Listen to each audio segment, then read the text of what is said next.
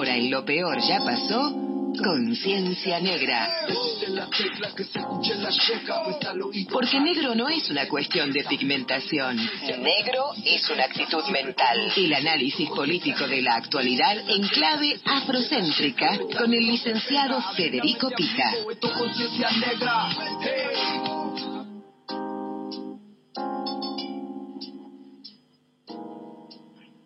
Y como dice esta hermosa cortina, estamos comunicados con nuestro compañero Federico Pita. Hola Federico, ¿cómo andás?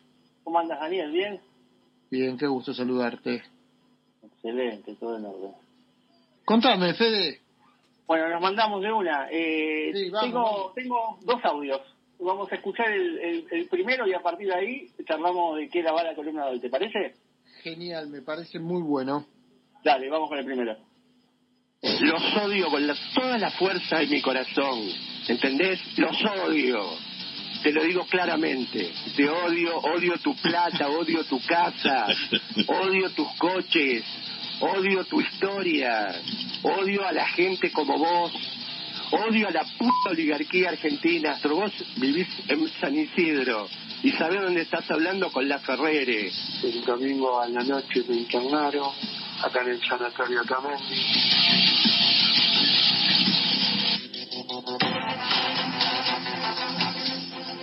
Bueno, muy buenas tardes a todos. Arrancamos con este tape, eh, la verdad es que polemiquísimo. Obviamente elegimos este tema porque es de lo que se está hablando muchísimo en las redes eh, y supongo que en muchas casas también, de la sorpresa de, no de Delía con COVID, sino de Delía eligiendo Lotamendi para internarse. Uno de los sanatorios de Recoleta más paquetes, podemos decir, con la mejor atención, con el mejor servicio, que cubre las coberturas médicas más caras. Digamos, toda la gente de plata de este país suele atenderse en el Otamendi. Bienvenido José, también están Lourdes, Fer y Caro desde Buenas tardes, buenas tardes. Bienvenidas también, bueno, eh, Maxi Me hace tan mal este tema.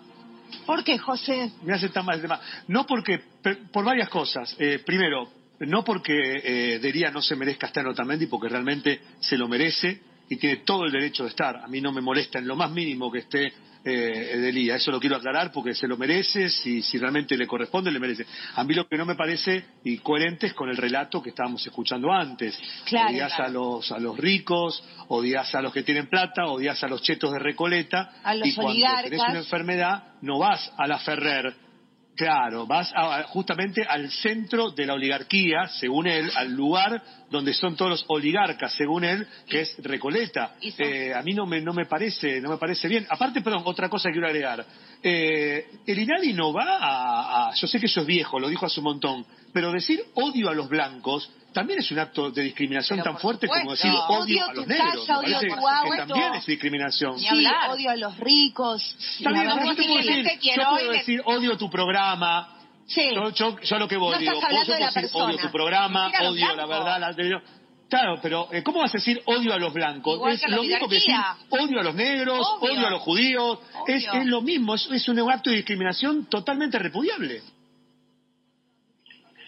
¿Qué te iba a decir, Daniel? Esto, esto es pasó ayer a la tarde en un programa de Canal 9, de estos programas de, de, de- de chimentos, o no sé cómo usted le dice, de, de la tarde de Canal 9, dedicaron 25 minutos en la televisión de aire a hablar de este tema, ¿no? Según empezaba la conductora, el, el audio al principio era un informe con un audio de Luis de Día, de unas declaraciones hechas en, en marzo del 2008, de hace 12 años atrás, totalmente fuera de contexto. Ahora vamos a escuchar en qué contexto decía esto de Día en particular. Vos sabés que hoy escuché, me tomé, cuando me enteré que había habido un comentario, fui a verlo Sí. y lo escuché todo. Me- y no sabía cómo ver de integrarlo al programa. Es fabuloso lo Bueno. que acabas de hacer. Entonces, digo, la pregunta es, ¿qué es lo que pasa? Digo, arrancan, y en verdad, ¿cuál es la noticia? De que un negro está eh, internado en Otamendi y le revuelve las tripas. Esa es la verdad. El conflicto está ahí.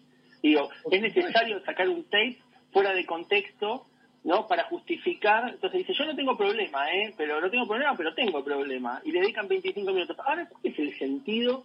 No, pues yo estamos pensando, ¿cómo sale el, el minuto de televisión de aire? Millones de pesos, millones de pesos. ¿Cuánta gente no tiene plata para pagar el cable en Argentina? Un montón de gente. Entonces digo, ahí se ve restringida la, la libertad democrática de elegir qué ver. Digo, porque hay gente que tiene para pagar y ver mil canales y hay gente que solamente se informa, entre muchas comillas, en cinco canales de aire.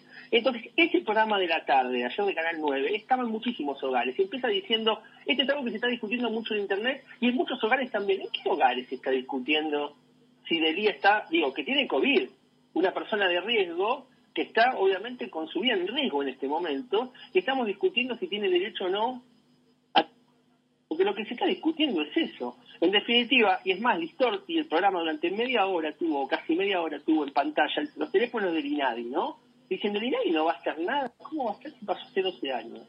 Ahora, de lo que no hizo nada el INADI en ese momento es de lo que dijo, de lo que dijo Fernando Peña, porque, él estaba discutiendo con Fernando Peña, al cual él le discutía porque Fernando Peña le había dicho el negro de mierda al hijo, ¿no? Entonces, todo esto se da en el contexto donde va a haber un golpe de Estado, Luis va a la plaza con, con, un montón de movimientos sociales y se hace famoso porque le pega una piña a un chacarero que viene durante una cuadra gritándole negro de mierda. Dicho usted de paso, Alejandro Graham, que es el, este ruralista que hoy por hoy se, que le hizo juicio a Luis, que Luis lo perdió, que lo, un juicio que lo condenó a cuatro días de prisión en suspenso, ¿no? Pero que después de ese juicio, se Luis se reconcilió con este tipo, que le reconoció que estaba equivocado en prejuzgarlo, prejuzgándole diciéndole negro de mierda represor, ¿no? Durante una cuadra. Entonces Luis, que es un ser humano de carne y hueso, en un contexto de movilización para defender un gobierno democrático, le metió un mamporro, le metió un sopapo. Y fue lo suficiente para demonizarlo históricamente. Y cada 12 años lo repiten como una cadena nacional.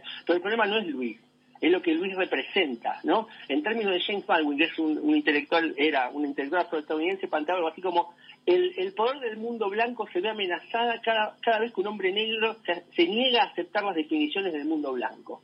Y lo que encarna Luis es eso. Y Luis en esa frase que le decía, odio lo que, lo que sos, odio lo que representás, le está planteando. Porque él lo odia, porque en verdad lo que él representa nos quiere muerto a nosotros. Es lo que plantean eh, un poco la discusión banal que daban ayer. Y sobre todo, ¿a quién le están hablando? ¿A quién le están inoculando ese odio? Y yo siento que es a los propios. ¿no? Ese, ese programa de televisión le está hablando a los míos y, nos, y le está haciendo una suerte de pedagogía macabra de a los negros enseñarles a odiar negros. Porque en verdad lo que pasaba es lo que vamos a escuchar, lo que le decía, porque después de haberle dicho negro de mierda en la radio a, al hijo de Luis, que lo llamó de prepo, Fernández Peña, y lo sacó eh, sin intención al aire, y el hijo de Luis es el hijo. O sea, y salió diciendo, no, che, no quiero hablar, no, che, pará, boludo, a mí no me digas boludo, negro de mierda, le dijo volvió loco. Y al otro día que era un papá defendiendo al hijo y le contestó lo que le contestó. Ahora, al poquito tiempo compartieron la nata, la nata que era menos facho o semiprogre, como se lo quiera llamar, los convocó a un programa marginal que tenía en el cable y les hizo un careo a los dos. Y, y, Fernando Peña le contestaba lo siguiente a Luis Díaz. Escuchémoslo. Si yo le dije negro mierda, mierda no, lo, juro que no lo recuerdo. Ahora, si se lo dije, se lo dije y lo reafirmo. Es una expresión argentina cotidiana que uno le dice a alguien que no puede unir dos palabras. Me parece mucho peor que tu hijo no puede unir dos palabras que decirle negro de mierda. Es muy difícil agregar algo a eso. Es muy difícil. Fernando Peña hoy tiene el, uno de los estudios de Radio Metro, que es la FM, si me equivoco por ahí, pero debe ser, si no la más, una de las tres más escuchadas del país, que es un emporio de blanco. El estudio de la radio lleva su nombre.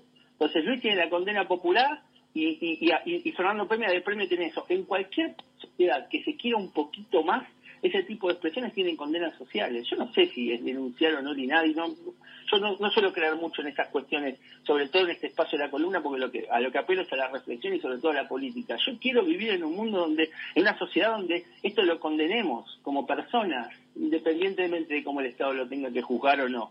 Entonces me parece que, que es clave y eso de sacar de contexto realmente es, es muy grave. Y me, y me sorprende a veces el silencio que hay en torno a estas cosas. O sea, como que se puede decir durante 25, vuelvo a repetir, 25 minutos en la televisión de aire. Es, una cosa Te voy a decir una cosa, me sorprende, no voy a decir quién, una de las personas que estaba en ese panel es amiga mía.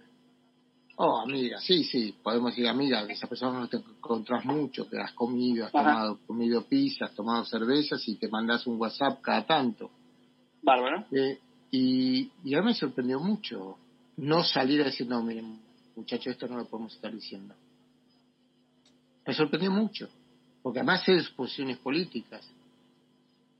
también hay un embrollo con esto de las producciones televisivas y con el laburo que uno no, no puede, digo, que nos está eh, cooptando un discurso muy complicado, ¿no? Entonces, eh, eh, me, me creo, que creo que tenemos que efectivamente tener una reflexión muy seria sobre lo que pasó en un programa como ese ayer.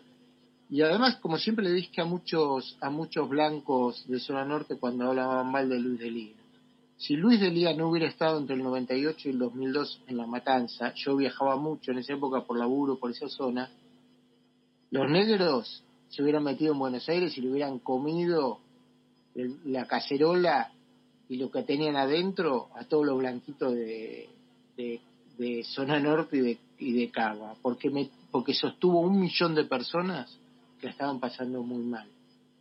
Yo te agrego más, yo, yo lo que estoy convencido es que, es que, que Luis es mucho más que eso inclusive, porque inclusive porque la realidad es que Luis es uno de los pocos líderes nacionales afrodescendientes, porque él es afrodescendiente, pero no solo es afrodescendiente, es negro de conciencia negra, y el conflicto justamente es con lo que representa su discurso político. Es lo que dice Baldwin, el poder blanco lo que no tolera es un negro que no acepte las definiciones de ese mundo blanco. Y Luis no se las acepta, porque este blanco, con toda la impunidad que representaba Fernando Piña, eh, eh, Luis en ese calor le dice, vos sos un ángel que te acabo de, desangelar, le dijo. Porque un tipo que es capaz de decir frente a las cámaras, ¿no? Si yo le dije o no le dije, no me acuerdo, le dice, pero si lo digo lo reafirmo. Me parece más grande que no pueda hacerlo con un Es una cosa increíble insoportable para, para cualquier persona de bien. Y entonces, y ayer le dedican 25 minutos a una persona que está internada peleando por su vida, la verdad que, digo, tendríamos que redefinir el concepto obvio en todo caso. Sí, sí. Bueno, tenemos que cerrar, te digo que tengo una amiga que es colorada, boliviana y judía, y me dice, me manda un WhatsApp y me dice, en mi casa, no, en mi hogar no discutimos eso. Dice, me parece bárbaro que debería estar en el también. Claro, claro, sí, tal cual, tal cual. Bueno, en, varias casas, en la tuya, en la de tu, tu amiga colorada y en la mía, ayer no estábamos discutiendo de eso. Yo, es más, en la mía estamos preocupados por la salud de Luis. Eh, te agradezco mucho, Federico, que hayas traído este tema porque para mí era muy importante que lo podamos que lo podamos charlar. La verdad, te lo digo, no sabía cómo entrarlo y fue un golazo que vos lo trajeras como lo trajiste. Excelente, dale, buenísimo. Federico Pita, nuestro hombre de conciencia negra, pasó por aquí por